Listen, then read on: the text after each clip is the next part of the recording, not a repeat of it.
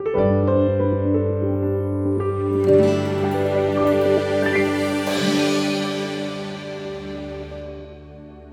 ನಾಮಕ್ಕೆ ಸ್ತೋತ್ರವಾಗಲಿ. ದೇವರು ಒಳ್ಳೆಯವರು. ಕ್ರಿಸ್ತನಲ್ಲಿ ವಿಶ್ರಾಂತಿ ಹೊಂದುವುದು. ಇಂದು ನಾವು ಧ್ಯಾನ ಮಾಡಲಿರುವ ಪಾಠದ ಭಾಗ ಭಾನುವಾರ, ಸೆಪ್ಟೆಂಬರ್ ಐದು, ಮೂರನೇ ತ್ರೈಮಾಸಿಕ. ಮೋಶೆಯ ಶಿಷ್ಯರಾಗುವುದಕ್ಕೆ ದೀಕ್ಷಾಸ್ನಾನ ಪಡೆದರು. ಪ್ರಿಯರೇ, ಇಲ್ಲಿ ನಾವು ಒಂದನೇ ಕುರಿತದವರಿಗೆ ಬರೆದ ಪತ್ರಿಕೆ ಹತ್ತನೇ ಅಧ್ಯಾಯ ಒಂದರಿಂದ ಹತ್ತನೇ ವಚನದವರೆಗೂ ಓದೋಣ.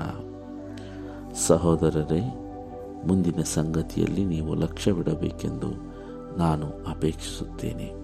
ಅದೇನೆಂದರೆ, ನಮ್ಮ ಪಿತೃಗಳೆಲ್ಲರೂ ಮೇಘದ ನೆರಳಿನಲ್ಲಿದ್ದರು. ಅವರೆಲ್ಲರೂ ಸಮುದ್ರವನ್ನು ದಾಟಿ ಹೋದರು. ಅವರೆಲ್ಲರೂ ಮೋಶೆಯ ಶಿಷ್ಯರಾಗುವುದಕ್ಕೆ ಮೇಘದಲ್ಲಿಯೂ ಸಮುದ್ರದಲ್ಲಿಯೂ ದೀಕ್ಷಾಸ್ನಾನವನ್ನು ಹೊಂದಿದರು. ಅವರೆಲ್ಲರೂ ದೈವಿಕವಾದ ಒಂದೇ ಆಹಾರವನ್ನು ತಿಂದರು. ಅವರೆಲ್ಲರೂ ದೈವಿಕವಾದ ಒಂದೇ ನೀರನ್ನು ಕುಡಿದರು. ಹೇಗೆಂದರೆ ಅವರ ಹಿಂದೆ ಹೋಗುತ್ತಿದ್ದ ದೈವಿಕವಾದ ಬಂಡೆಯೊಳಗಿಂದ ಬಂದ ನೀರನ್ನು ಕುಡಿಯುತ್ತಿದ್ದರು. ಆ ಬಂಡೆ ಕ್ರಿಸ್ತನೇ. ಆದರೂ ಅವರೊಳಗೆ ಬಹುಮಂದಿ, ಬಹುಮಂದಿಯ ವಿಷಯದಲ್ಲಿ ಅವರು ದೇವರು ಸಂತೋಷಿಸಲಿಲ್ಲ. ಅವರು ಅಡವಿಯಲ್ಲಿ ಸಂಹರಿಸಲ್ಪಟ್ಟರೆಂದು ಬರೆದಿದೆಯಷ್ಟೇ. ಅವರು ಕೆಟ್ಟ ವಿಷಯಗಳನ್ನು ಆಶಿಸದಂತೆ ನಾವು ಆಶಿಸುವವರಾಗಿರಬಾರದೆಂಬುದಕ್ಕಾಗಿ ಈ ಸಂಗತಿಗಳು ನಮಗೆ ನಿದರ್ಶನಗಳಾಗಿವೆ. ಅವರಲ್ಲಿ ಕೆಲವರು ವಿಗ್ರಹಾರಾಧಕರಾಗಿದ್ದರು. ಜನರು ಉಣ್ಣುವುದಕ್ಕೂ ಕುಡಿಯುವುದಕ್ಕೂ ಕೂತುಕೊಂಡರು, ಕುಣಿದಾಡುವುದಕ್ಕೆ ಹೆದ್ದರು ಎಂದು ಬರೆದಿದೆಯಲ್ಲ. ನೀವು ವಿಗ್ರಹಾರಾಧಕರಾಗಬೇಡಿರಿ. ಅವರಲ್ಲಿ ಕೆಲವರು ಜಾರತ್ವ ಮಾಡಿ ಒಂದೇ ದಿನದಲ್ಲಿ ಇಪ್ಪತ್ತು ಮೂರು ಸಾವಿರ ಮಂದಿ ಸತ್ತರು. ನಾವು ಜಾರತ್ವ ಮಾಡದೆ ಇರೋಣ. ಅವರಲ್ಲಿ ಕೆಲವರು ಕರ್ತನನ್ನು ಪರೀಕ್ಷಿಸಿ ಸರ್ಪಗಳಿಂದ ನಾಶವಾದರು. ನಾವು ಪರೀಕ್ಷಿಸದೇ ಇರೋಣ. ಇದಲ್ಲದೆ ಅವರಲ್ಲಿ ಕೆಲವರು ಗುಣಗುಟ್ಟಿ ಸಂಮಾರಕನ ಕೈಯಿಂದ ನಾಶವಾದರು ನೀವು ಗುಣಗುಟ್ಟಬೇಡಿರಿ. ಅವರಿಗೆ ಸಂಭವಿಸಿದ ಈ ಸಂಗತಿಗಳು ನಿದರ್ಶನ ರೂಪವಾಗಿವೆ ಮತ್ತು ಯುಗಾಂತ್ಯಕ್ಕೆ ಬಂದಿರೋರಾದ ನಮಗೆ ಬುದ್ಧಿವಾದಗಳಾಗಿ ಬರೆದಿದೆ. ಪ್ರಿಯರೇ, ಇಲ್ಲಿ ಪೌಲನು ಈ ದಿನ ಜೀವಿಸುವಂತಹ ಹೊಸ ಒಡಂಬಡಿಕೆಯ ಕಾಲದಲ್ಲಿ ಜೀವಿಸುವ ನಮಗೆ ಒಂದು ಎಚ್ಚರಿಕೆಯ ಮಾತುಗಳನ್ನು, ಒಂದು ಯಾಕೆ ಒಬ್ಬ ಕ್ರೈಸ್ತನು ಯೇಸು ಕ್ರಿಸ್ತನನ್ನು ಅರಿತುಕೊಳ್ಳಬೇಕು? ಯಾವ ರೀತಿ ಕ್ರೈಸ್ತಿಯ ಜೀವನದಲ್ಲಿ ಎಚ್ಚರಿಕೆಯಿಂದ ಹೆಜ್ಜೆ ಇಡಬೇಕು ಎಂಬುದನ್ನು ನಮಗೆ ತೋರಿಸಿಕೊಡುತ್ತಿದ್ದಾನೆ. ಈ ರೀತಿಯಾಗಿ ದೇವರು ಹೇಳಿದಂಥ ಆ ಎಚ್ಚರಿಕೆಯ ಗುರುತುಗಳನ್ನು ನಾವು ಅರ್ಥ ಮಾಡಿಕೊಂಡು ಅದರ ಪ್ರಕಾರ ಬದುಕಿದಾಗ ಮಾತ್ರ ನಮಗೆ ಆ ಶಾಶ್ವತವಾದ ವಿಶ್ರಾಂತಿ, ಕ್ರಿಸ್ತನಲ್ಲಿ ವಿಶ್ರಾಂತಿ ದೊರೆಯುವುದು ಎಂದು ಪೌಲನು ನಮಗೆ ಎಚ್ಚರಿಸುತ್ತಿದ್ದಾನೆ.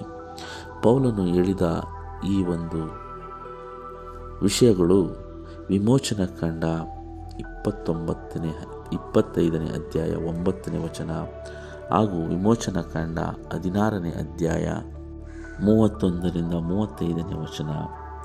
ಇಲ್ಲಿ ಹೊಸ ಒಡಂಬಡಿಕೆಯಲ್ಲಿ ನಾವು ನೋಡಿದಾಗ ಯೋಹಾನನು ಬರೆದ ಸುವಾರ್ತೆ ಆರನೇ ಅಧ್ಯಾಯ ನಲವತ್ತೆಂಟನೇ ವಚನದಲ್ಲಿ ಜೀವ ಕೊಡುವ ರೊಟ್ಟಿ ಎಂದು ಗುರುತಿಸಲ್ಪಟ್ಟಿದೆ. ಅದೇ ರೀತಿಯಾಗಿ ಯೋಹಾನ ನಾಲ್ಕು ಹತ್ತರಲ್ಲಿ ನಾನೇ ಜೀವಜಲ ಎಂದು ಯೇಸುಕ್ರಿಸ್ತರು ಇಲ್ಲಿ ಹೇಳುತ್ತಾರೆ. ಈ ಹಳೆ ಒಡಂಬಡಿಕೆಯ ಕಾಲದಲ್ಲಿ ಇಸ್ರೇಲರನ್ನು ಐಗುಪ್ತ ದೇಶದಿಂದ ಕರೆದುಕೊಂಡು ಬರುವ ಸಂದರ್ಭದಲ್ಲಿ ದೇವರು ಆ ಇಸ್ರೇಲ್ ಮಕ್ಕಳಿಗೆ ಅನೇಕ ವಿಧದಲ್ಲಿ ಸಾಂಕೇತಿಕವಾಗಿ ಒಂದು ಮಾದರಿಯಾಗಿ, ಉದಾಹರಣೆಯಾಗಿ ಆ ಪರಲೋಕದ ಒಂದು ಮಾದರಿಯ ಪ್ರಕಾರ ಅನೇಕ ವಿಷಯಗಳನ್ನು ಈ ಇಸ್ರೇಲ್ ಮಕ್ಕಳಿಗೆ ತೋರಿಸಿದರು. ಅದರಲ್ಲಿ ಹೇಗೆಂದರೆ, ಮೋಶೆಯ ಶಿಷ್ಯರಾಗುವುದಕ್ಕೆ ಸಮುದ್ರದಲ್ಲಿ ದೀಕ್ಷಾ ಸ್ನಾನ ಹೊಂದಿದರು.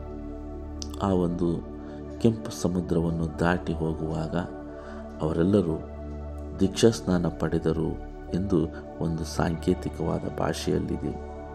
ಅದೇ ರೀತಿ ಅವರೆಲ್ಲರೂ ದೈವಿಕವಾದ ಒಂದೇ ಆಹಾರವನ್ನು ತಿಂದರು. ಯಾವ ಆಹಾರವೆಂದರೆ ದೇವರು ಪರಲೋಕದಿಂದ ಕೊಟ್ಟಂಥ ಮನ್ನ. ವಿಮೋಚನ ಕಂಡ ಹದಿನಾರನೇ ಅಧ್ಯಾಯದಲ್ಲಿ ಮೂವತ್ತನೇ, ಮೂವತ್ತೊಂದರಿಂದ ಮೂವತ್ತೈದನೇ ವರ್ಷದವರೆಗೂ ಈ ಮನ್ನವೆಂಬುದು ಏನೆಂಬುದನ್ನು ಕೊಟ್ಟಿದ್ದಾರೆ. ಇದೇ ಆಹಾರವನ್ನು. ಇಲ್ಲಿ ಯೋಹಾನನು ಬರೆದ ಸುವಾರ್ತೆ ಆರು ನಲವತ್ತೆಂಟರಲ್ಲಿ ನಾನೇ ಜೀವ ಕೊಡುವ ರೊಟ್ಟಿ ಎಂದು ಯೇಸುಕ್ರಿಸ್ತರು ಇಲ್ಲಿ ಹೋಲಿಕೆ ಮಾಡಿಕೊಳ್ಳುತ್ತಾರೆ. ಅದೇ ರೀತಿಯಾಗಿ ಆ ಒಂದು ಅರಣ್ಯ ಪ್ರವೇಶ ಪ್ರವಾಸದಲ್ಲಿ ಅವರೆಲ್ಲರೂ ದೈವಿಕವಾದ ಒಂದೇ ನೀರನ್ನು ಕುಡಿದನ್ನು ಕುಡಿದರು. ಹೇಗೆಂದರೆ ಅವರ ಹಿಂದೆ ಹೋಗುತ್ತಿದ್ದ ದೈವಿಕವಾದ ಬಂಡೆಯೊಳಗಿಂದ ಬಂದ ನೀರನ್ನು ಕುಡಿಯುತ್ತಿದ್ದರು. ಆ ಬಂಡೆ ಕ್ರಿಸ್ತನೇ. ಇಲ್ಲಿ ಯೋಹಾನ ನಾಲ್ಕು ಹತ್ತರಲ್ಲಿ ನಾನೇ ಜೀವಜಲ ಎಂದು ಯೇಸುಕ್ರಿಸ್ತರು ಹೇಳುತ್ತಾರೆ. ಪ್ರಿಯರೇ, ಈ ರೀತಿಯಾಗಿ ಯೇಸುಕ್ರಿಸ್ತರು ಮೇಘದೋಪಾದಿಯಲ್ಲಿದ್ದು ಅವರಿಗೆ ಬೆಳಕಾಗಿದ್ದರು. ಅವರೆಲ್ಲರೂ ಒಂದೇ ನೀರನ್ನು ಕುಡಿದರು. ಆ ಬಂಡೆ ಯೇಸು ಕ್ರಿಸ್ತನೆಂಬ ಬಂಡೆಯೊಳಗಿಂದ ಬಂದ ನೀರನ್ನು ಕುಡಿದರು. ಅದಲ್ಲದೆ ಅವರೆಲ್ಲ ಒಂದೇ ಮನ್ನವನ್ನು ತಿಂದರು. ಜೀವವುಳ್ಳ ಮನ್ನ. ಆ ಮನ್ನ ಯಾವುದೆಂದರೆ ಇಂದು ನಾವು ಓದುತ್ತಿರುವ ಈ ಸತ್ಯವೇದದ ವಾಕ್ಯಗಳು. ಈ ವಾಕ್ಯಗಳೆಲ್ಲ ಯೇಸು ಕ್ರಿಸ್ತನಿಗೆ ಹೋಲಿಕೆಯಾಗಿದೆ. ಅಂದು ಅವರು ದೈಹಿಕ ದೈವಿಕಕ್ಕೆ ಬೇಕಾದ ಆಹಾರವನ್ನು ತಿಂದರು. ಇಂದು ನಾವು ಆತ್ಮಿಕವಾದ ಆಹಾರವನ್ನು ನಾವು ಪ್ರತಿದಿನ ನೋಡುತ್ತೇವೆ, ಓದುತ್ತೇವೆ. ಆದರೆ ಇದು ಆತ್ಮಿಕ ಆಹಾರವೆಂದು ನಾವು ಎಷ್ಟು ಜನ ನಂಬುತ್ತೇವೆ? ಹಾಗಾಗಿ ಈ ಎಲ್ಲ ಒಂದು ನಿದರ್ಶನಗಳ ರೂಪದಲ್ಲಿ ದೇವರು ಅನೇಕ ವಿಷಯಗಳನ್ನು ಆ ಇಸ್ರೇಲ್ ಮಕ್ಕಳಿಗೆ ತಿಳಿಸಿಕೊಟ್ಟರು. ಪ್ರಮುಖವಾಗಿ ಮೋಶೆಗೆ ಪರಲೋಕದ ಮಾದರಿಯ ಪ್ರಕಾರ ಒಂದು ಗೂಡಾರವನ್ನು ನಿರ್ಮಿಸು, ದೇವಾಲಯವನ್ನು ನಿರ್ಮಿಸು ಎಂದು ಸೂಚನೆ ಕೊಡುತ್ತಾರೆ. ವಿಮೋಚನ ಕಂಡ ಇಪ್ಪತ್ತೈದನೇ ಅಧ್ಯಾಯ ಒಂಬತ್ತನೇ ವಚನದಲ್ಲಿ ನಾವು ಕಾಣಬಹುದು. ಈ ಎಲ್ಲ ನಿದರ್ಶನಗಳನ್ನು ಕೊಟ್ಟಾಗ ಮೋಶೆ ಆ ದೇವರು ಹೇಳಿಕೊಟ್ಟ ಆಲೋಚನೆಯ ಪ್ರಕಾರ ಒಂದು ಪರಲೋಕದ ಮಾದರಿಯ ಗೂಡಾರವನ್ನು ನಿರ್ಮಿಸುತ್ತಾರೆ. ಇಷ್ಟೆಲ್ಲ ನಿದರ್ಶನಗಳು, ಮಾದರಿಗಳು, ಉದಾಹರಣೆಗಳು ಇಂಗ್ಲಿಷಿನಲ್ಲಿ ಎಕ್ಸಾಂಪಲ್ ಎಂದು ಕರೆಯಬಹುದು. ಅದೇ ರೀತಿ ಗ್ರೀಕ್ ನಾಮದಲ್ಲಿ ಅರೆಪೋಸ್ ಎಂದು ಕರೆಯ, ಕರೆಯಬಹುದು. ಈ ಎಲ್ಲ ಮಾದರಿಗಳನ್ನು ದೇವರು ಆ ಇಸ್ರೇಲ್ ಮಕ್ಕಳಿಗೆ ತೋರಿಸಿದರೂ ಸಹ ಆದರೂ ಅವರು ದೇವರನ್ನು ಮರೆತು ಬಿಟ್ಟರು ಒಂದನೇ ಕೊರಿಂತ ಹತ್ತನೇ ಅಧ್ಯಾಯ ಹತ್ತನೇ ವಚನದಲ್ಲಿ, ಇದಲ್ಲದೆ ಅವರಲ್ಲಿ ಕೆಲವರು ಗುಣಗುಟ್ಟಿ ಸಂಹಾರಕನ ಕೈಯಿಂದ ನಾಶವಾದರು. ನೀವು ಗುಣಗುಟ್ಟಬೇಡಿರಿ. ಇಲ್ಲಿ ಪೌಲನು ಹೊಸ ಒಡಂಬಡಿಕೆಯ ಕಾಲದಲ್ಲಿರುವ ನಮಗೆ ಇಲ್ಲಿ ಸ್ಪಷ್ಟವಾಗಿ ತಿಳಿಸುತ್ತಿದ್ದಾನೆ ಪ್ರೇರಿ ನಾವು ಕರ್ತನ, ಕ್ರಿಸ್ತನ ವಿಶ್ರಾಂತಿಯಲ್ಲಿ ಸೇರಬೇಕೆಂದರೆ ನಾವು ಗುಣಗುಟ್ಟಬಾರದು. ಅವರೆಲ್ಲರೂ ಕಣ್ಣು ಮುಂದೆ ಇದ್ದಂಥ ಮನ್ನವನ್ನು ತಿಂದರು. ಒಂದೇ ಬಂಡೆಯೊಳಗಿಂದ ನೀರನ್ನು ಕುಡಿದರು. ಮೇಘ ಸ್ತಂಭವಾಗಿ ದೇವರು ತೋರಿಸಿದಂಥ ಆ ಬೆಳಕಲ್ಲಿ ನಡೆದರು. ಅದೇ ರೀತಿ ಆ ಕೆಂಪು ಸಮುದ್ರವನ್ನು ದಾಟಿ ದೀಕ್ಷಾಸ್ನಾನ ಪಡೆದು ಹೊರಬಂದರು.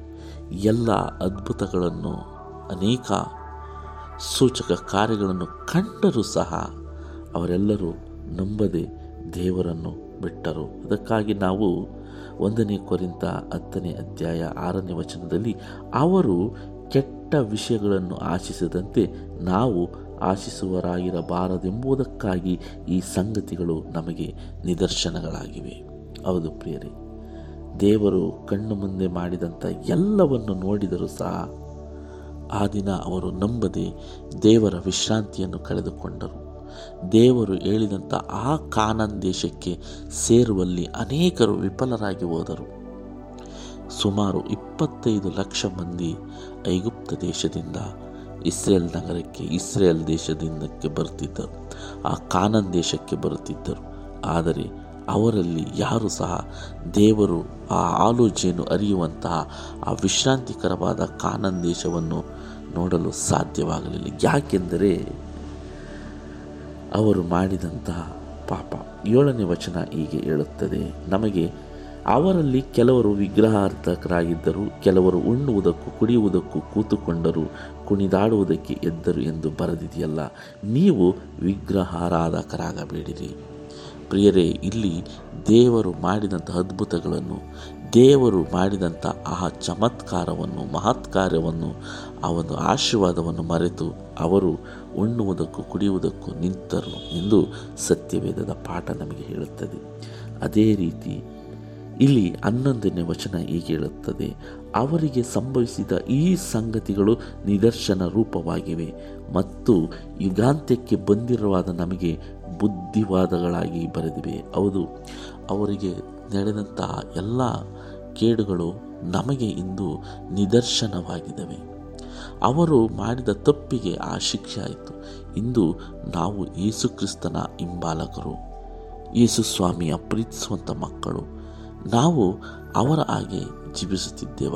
ಇಷ್ಟೆಲ್ಲ ಅದ್ಭುತಗಳನ್ನು, ಮಹತ್ ಕಾರ್ಯಗಳನ್ನು ನಾವು ಸತ್ಯವೇದದಲ್ಲಿ ನೋಡಿದ್ದೇವೆ, ಕೇಳಿದ್ದೇವೆ. ಆದರೂ ಸಹ ನಾವು ಸಹ ಆ ಇಸ್ರೇಲ್ ಮಕ್ಕಳ ಹಾಗೆ ದಾರಿ ತಪ್ಪಿ ನಡೆದಿದ್ದೇವ? ಎಲ್ಲ ಅದ್ಭುತಗಳನ್ನು ಕಂಡರು ನಡೆದಿದ್ದೇವ ಎಂದು ಯೋಚಿಸಬೇಕು.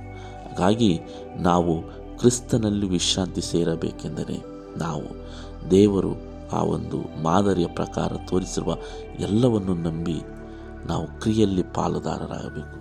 ಹಾಗೆ ಕ್ರಿಯೆಯಲ್ಲಿ, ನಂಬಿಕೆಯಲ್ಲಿ ಇದ್ದಾಗ ಮಾತ್ರ ನಾವು ಕ್ರಿಸ್ತನಲ್ಲಿ ವಿಶ್ರಾಂತಿ ಪಡೆಯಲು ಸಾಧ್ಯ. ಇಸ್ರೇಲ್ ಮಕ್ಕಳು ಆ ಒಂದು ಎಲ್ಲ ಅದ್ಭುತಗಳನ್ನು ಕಂಡರೂ ಸಹ ಆ ಕಾನನ್ ದೇಶ ಸೇರುವಲ್ಲಿ ವಿಫಲರಾದರು.